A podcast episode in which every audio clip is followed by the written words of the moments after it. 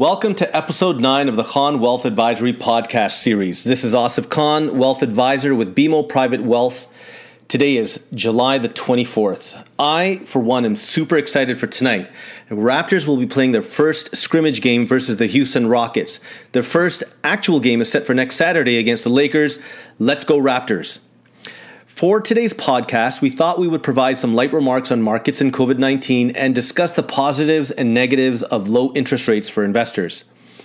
First, if you're watching the news, you're probably getting the impression that it is getting worse. That is, the US China strains, Brexit negotiations, COVID case increases, and an upcoming US election. On the other side, vaccine hopes keep arising. We are learning to live with the virus and commerce continues. Markets generally are heading in the right direction. Investor fear levels have lowered considerably. Central banks continue to reassure investors and the markets, and interest rates are perhaps at generational lows, which should all provide for future growth. Now, are we going to see some pullbacks in the markets in the coming weeks and months? We would guess yes. They are a part of the natural ebb and flow of healthy bull markets. According to BMO's technical analysis research, they expect to see quite a few short term pullbacks that would bring the indexes down 5 or 6% over a two or three week period, and maybe one or two medium term pullbacks that bring the indexes down 10% or so over a two or three month period.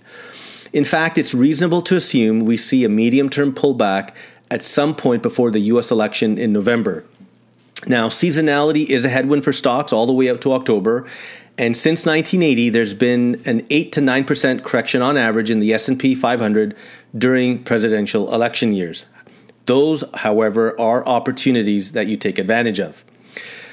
We wanted to focus today on an outcome of the COVID induced recession that is, interest rates, which are at their lowest level that any of us have ever seen. Why has the government lowered interest rates to these levels? Simply, it's a way of providing a boost to consumers by having them lower their debt payments, which should assist them in their overall spending in the economy.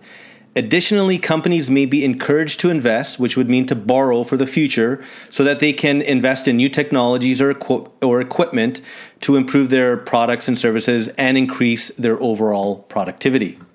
At the same time, governments get to rewrite a swath of their debt at record low interest rates and secure the debt payment levels for years into the future.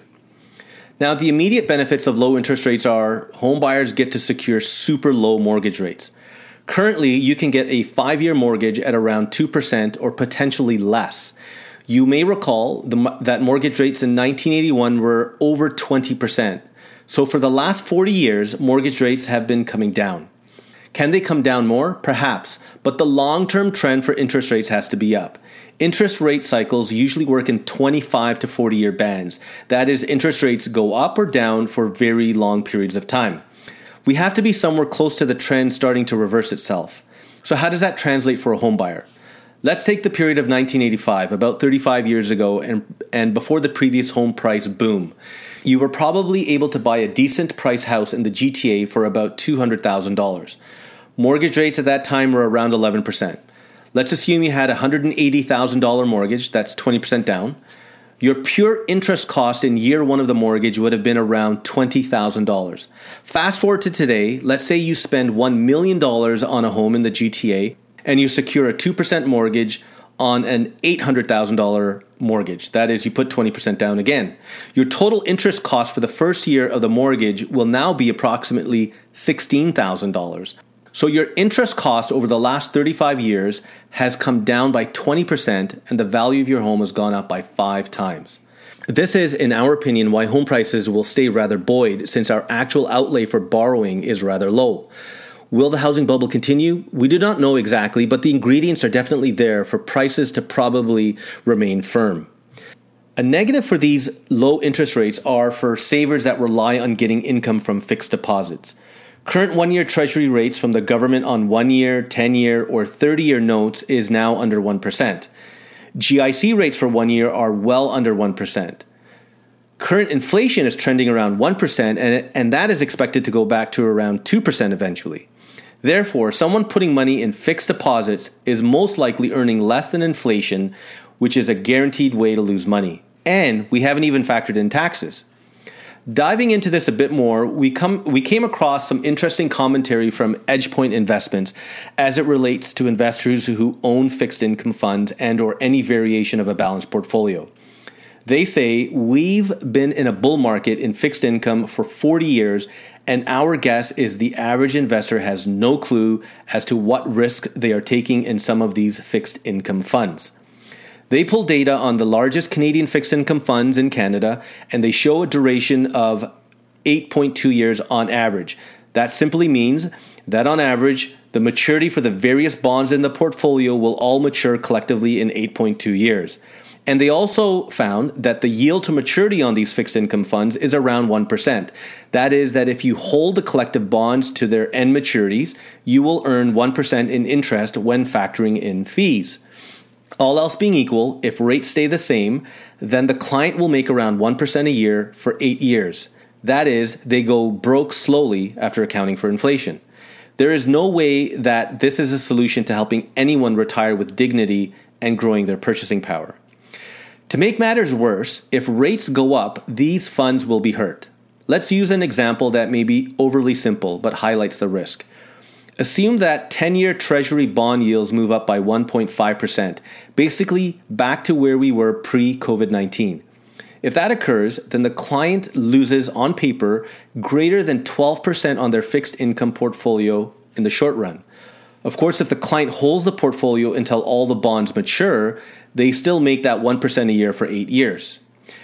They go on to say that's EdgePoint. The bet you have to be making if you have money in these funds is that rates are going down. Down from the lowest point in history, by the way. Maybe rates go lower. Let's say they go to zero. If they do, you make a gain of 5% in the short term, but you still only make 1% a year if you hold a portfolio until, until the bonds mature. To be clear, this also includes the 5% gain.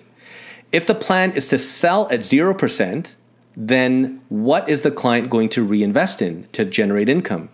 And is 1% a year for eight years worth the risk of being wrong about rates going to 0%? The bottom line is 1% a year for eight years doesn't get people to point B, which is a dignified retirement. The previous commentary is most likely also a long term tailwind for dividend equities as well. There will most likely be many retirees that rely on income looking to get the superior income that wonderful dividend paying companies provide to their investors. So, our guess is that they will keep bidding up the price of some of the most wonderful global giant companies of the world that share their profits with us via their dividends. So, to recap, be aware of the potential drag that fixed income will have on your overall portfolio. You should speak to your investment advisor to determine how much fixed income is needed in your portfolios and yes, we need some funds on the side as just in case money, and our only choice is that it does not earn a lot. But that's okay as long as you have a well placed plan and portfolio. Hope you enjoyed today's podcast. Please call us for any discussions regarding your financial plans and investments. My number is 416 725 9133. Austin should be back next week to join me on the podcast. His daughter, who's getting married soon, is, having is having a family function this evening, and he was a bit tied up.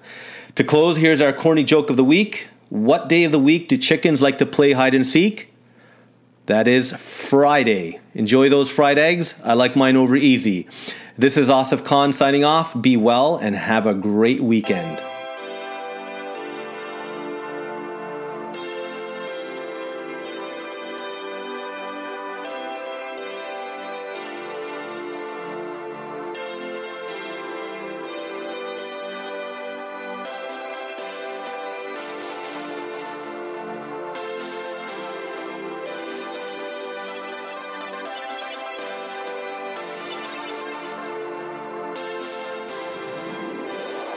Hello, you still listening?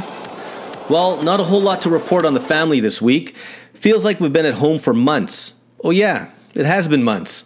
Honestly, I've come to enjoy much of this slowing down. It's better for our souls, our minds, and bodies. Austin's daughter is set to get married in the second week of August, so they will be busy over the next few days. Everyone is busy figuring out their outfits, or as my kids say, their fits. They need me to take them to go buy some shoes or heels or something. Not necessarily looking forward to that. Take care and talk to you soon. Be well.